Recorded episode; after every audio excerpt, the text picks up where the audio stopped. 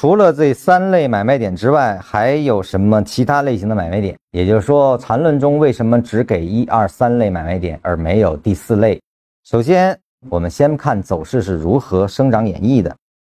以买点为例啊，我们从下跌开始说起。当一个向下走势完成之后，伴随着走势的生长，比如说在右侧又形成了新的同级别走势，这个地方呢就构成了两个。同级别的上下的走势运动，那么针对于前面的这个走势结束，我们称之为一买，也就是说一买，它描述的是前走势终结。那么二买是什么呢？二买其实在描述的是新的中枢的构成啊，也就是说，在后面的运动中，当前一个终结之后，它必然面临的新的走势生长，它就必然预备着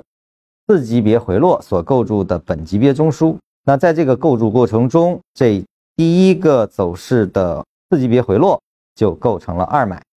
那么三买也同样是次级别回落构筑的，只是它考察的是跟最后一个中枢之间的关系，也就是说它不再进入前面构筑也好，还是原有的最后一个中枢，那么三买形成也就意味着原中枢的被终结，它开始构筑新的中枢了。那么，我们从走势的整个演绎过程中，市场不是延续原有的运动，比如说我们叫一买形成再被破坏，继续形成新的一买，就是在新的反向生长中，反向生长必然是次级别不断的运动所构建的。那在这个不断的运动构建中，它只有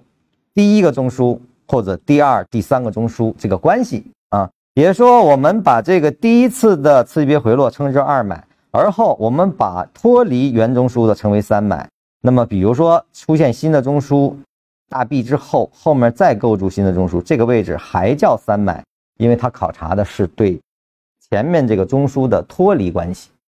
由此你就知道了，在缠论中只有一二三，因为它伴随的就是走势生长的每一个阶段。而这些阶段因其特征不同，我们考察点不同，帮它命名为一二三买卖点。也就是说，在这整个的过程中，我们是没有办法找出第四类的啊。有些朋友可能说，在这个小 B 的离开的时候，那么它一个上涨延续过程中，我来去买这个地方叫突破买，它这个地方是不是也算一种买点啊？这种情况的时候，突破我们是不在上涨中去买的。我们一般用的手法是什么呢？我们要把这个小中枢拿出来啊，向上运动的过程中，我们必须要看到内部结构，它还是有哪怕就是三个线段，或者说三个更次级别的报价的重合，我们依然这是认为跟它是脱离关系的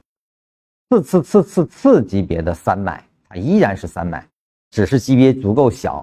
是不是被观察而已啊？也就是说，当你有了级别概念之后呢，它还是三买。也就是说，你在它的上升过程中去买，这个在缠论中是不被推介的，或者说在缠论中是没有这样的买点的。所有的买点都是回落产生，或者说至少是横盘产生中枢的时候产生。这个就是缠论与众不同之处。